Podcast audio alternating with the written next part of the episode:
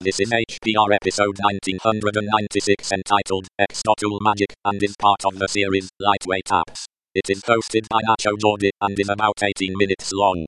The summary is overview and a few usage possibilities of the Xdotool program. This episode of HPR is brought to you by anhonesthost.com. Get 15% discount on all shared hosting with the offer code HPR15. That's HPR15. Better web hosting that's honest and fair at anhonesthost.com.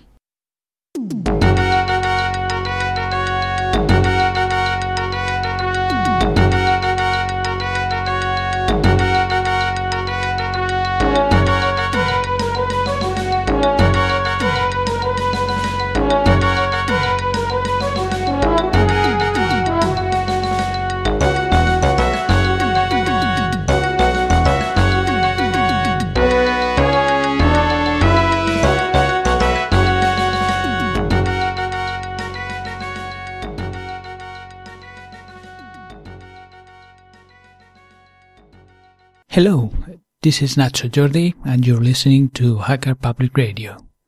Today I'm going to discuss a little program called xdo tool, which I, I would probably have better include in the episode about what's in my bag. I just remember it later.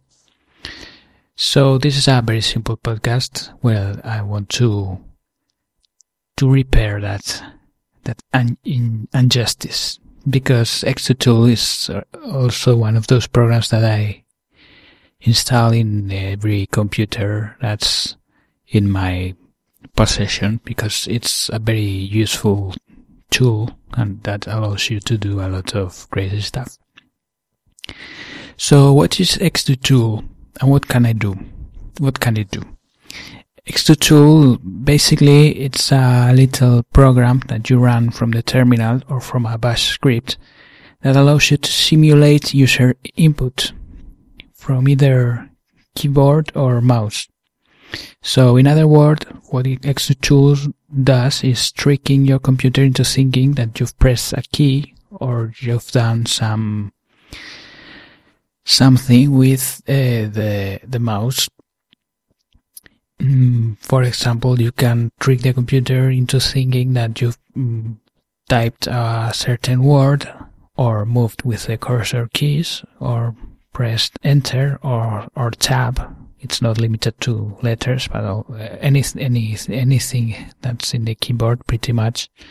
Well, most of it, I, I haven't tried the most uh, weird keys, but mm, you can pretty much do anything you can do with your 10 fingers. You can do it with Xdotool. Uh, in the, on the mouse side of things, you can tell it to move, to move the cursor around. You can both in relative coordinates and in absolute. And you can simulate a left click, a middle click, a right click, also um, just as a punctual click, like when you click on a link, or keeping the the the mouse button uh, sustainedly sustained hold. Um, as as you can imagine, this opens a whole world of possibilities of things there where you can automate things. Mm, the syntax of the command it's Xdotool a certain command of what you want to do with a keyboard or a mouse. And um, it's pretty straightforward. For example x Xdotool key and then you put the the letter the key you want the Xdotool to to to type to tell the computer that, that it's that has been typed. And um, the the only tricky thing about the Xdotool syntax perhaps is the the um, the special keys the not not uh, alphabet keys. For example uh, for enter you have to use Xdotool key return um, and also the return has the first letter in as a capital letter. So it took me some time to to to find this this essential shortcut and it doesn't appear very clear in the documentation. It would be nice if someone would provide a list of all these special keys like return or the tab key, etc. Mm. So, with once you have the tool installed, it's very easy to install. Not a lot of no dependency else. It's pretty straightforward. Mm, with this program, then you can do a lot of things, like I say, to automate stuff. For example, one one thing that I've done very often because I I always like to start with the hardest things first. It seems is um, I've I've automated the data introduction. Some websites that can be very boring and uh, make the tasks very repetitive. Websites that are not very well designed or don't have the user in mind as much as the design and the colors. Uh, if the task is big enough, you can maybe, maybe it's a good idea to make a tiny script that uh, automates a few movements. Mm this this idea depends a lot on the on the web and on the on the task you you're doing. Mm, our age is in a way the rise of bureaucracy because due to computers there's a form for everything. You have to be filling forms all day in all kinds of contexts. If you want a girlfriend, if you want to have your ceiling repaired, everything needs a, a form now. So sometimes it's useful to create a small bash robot mm, because uh, Xdotool another thing that allows is the the mouse wheel. It, it has the whole range of movements that a mouse can allow. Mm, one limitation of, of doing this is that uh, when you're working with websites, obviously you not, cannot always predict how long is going a website taking is going to take to to download the page.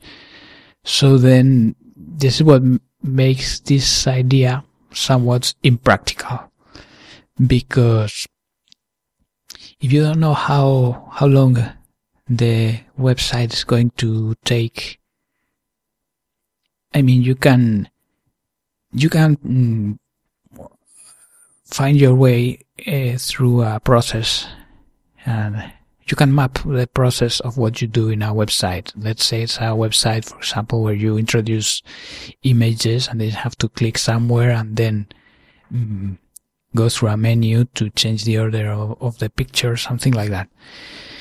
You can uh, do a first iteration very slow and, and saying, okay, this is the process. So now I can write the Xdotool scripts. But as you cannot predict how long it's going to take from go, going from website from page A to page B, your only solution is creating a buffer of, well, let's say two to three seconds to, to make sure that the second page is loaded be, before Xdotool uh, resumes doing its thing.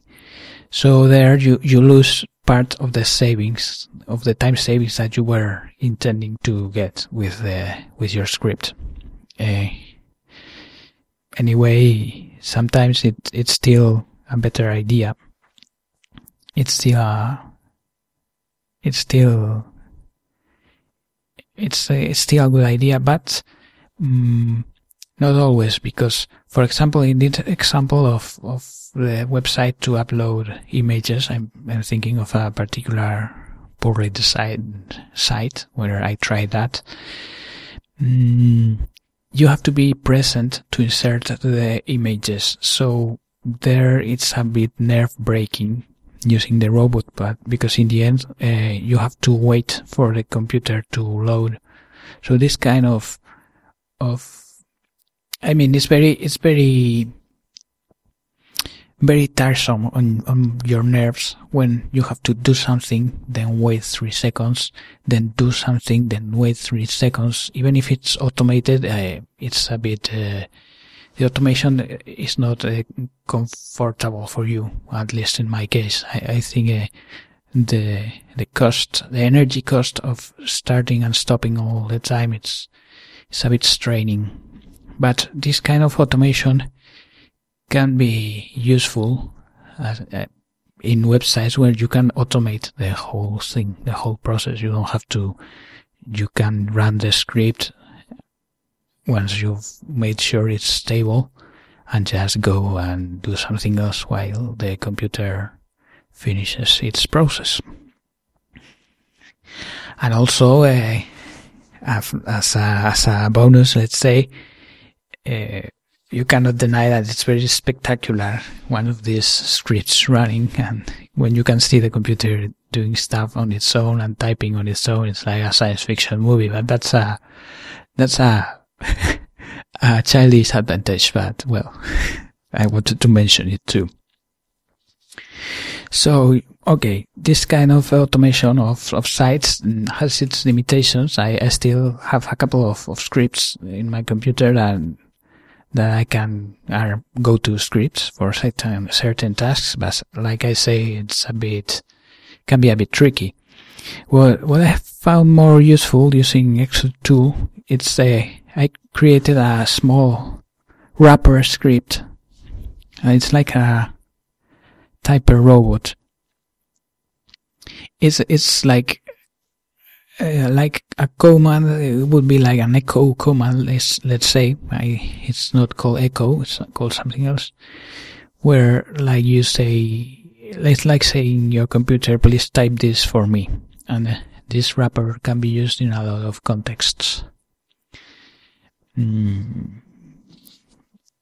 Yeah, and uh, connected to this type of robot, the the other great uses I've I've found is, for example, mm, I to put a timestamp to to things.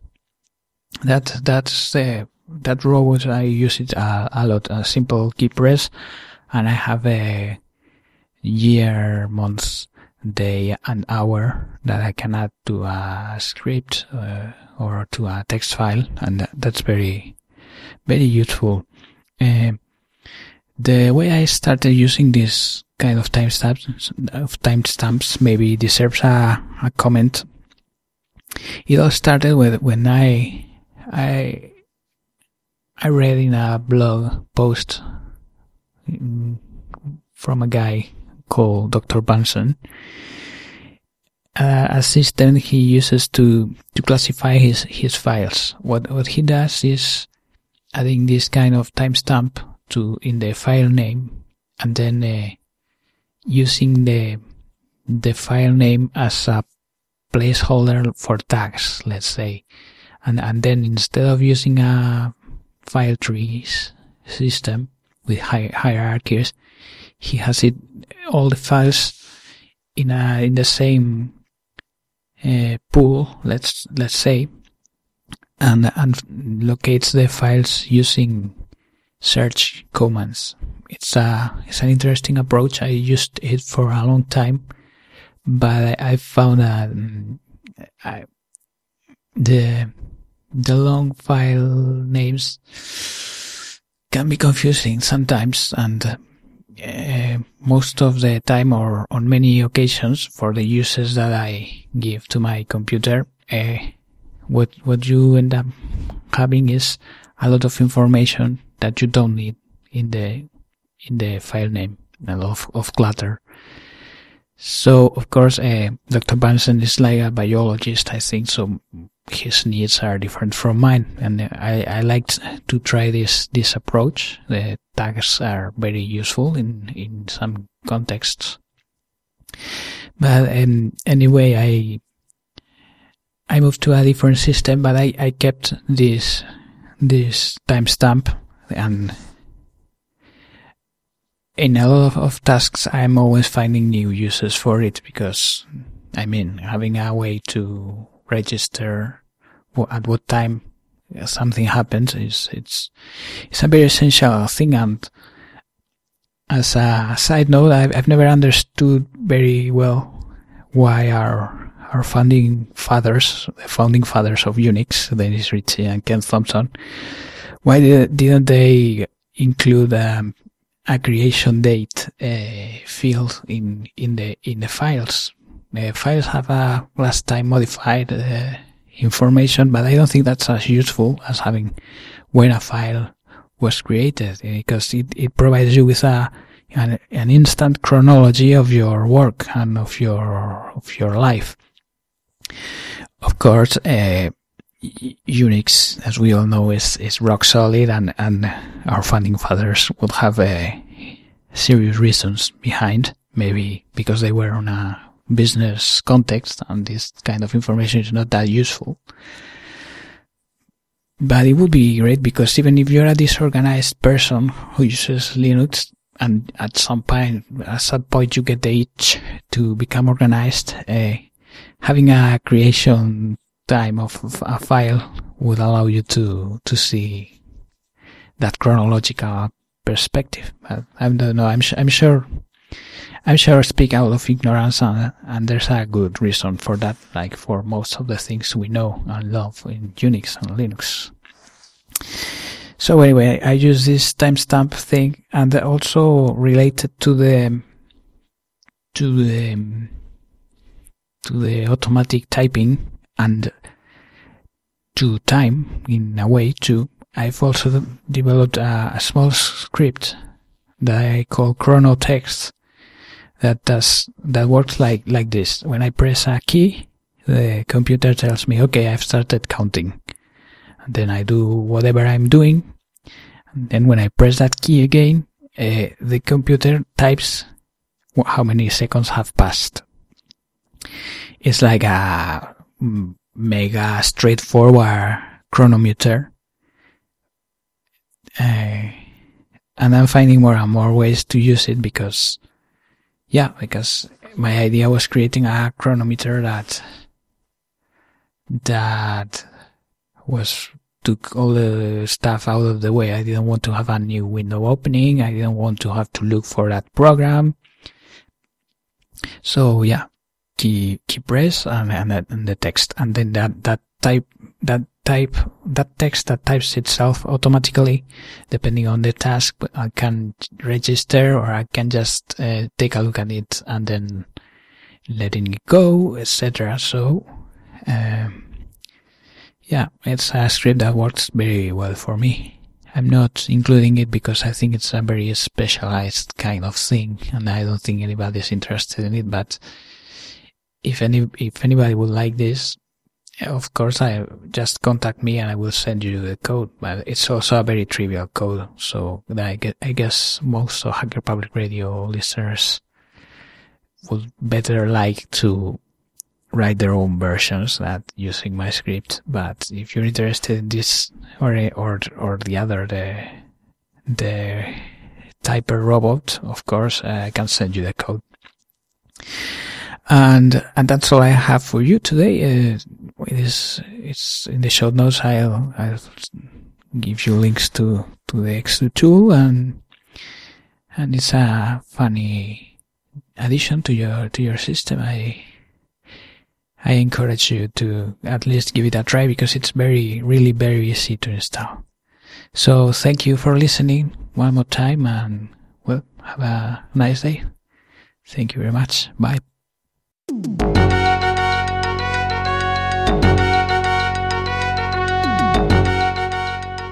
been listening to Hacker Public Radio at hackerpublicradio.org. We are a community podcast network that releases shows every weekday, Monday through Friday. Today's show, like all our shows, was contributed by an HPR listener like yourself. If you ever thought of recording a podcast, then click on our contribute link to find out how easy it really is. Hacker Public Radio was founded by the Digital Dog Pound and the Infonomicon Computer Club and is part of the binary revolution at binrev.com. If you have comments on today's show, please email the host directly, leave a comment on the website, or record a follow up episode yourself. Unless otherwise stated, today's show is released under a Creative Commons Attribution Share Alike 3.0 license.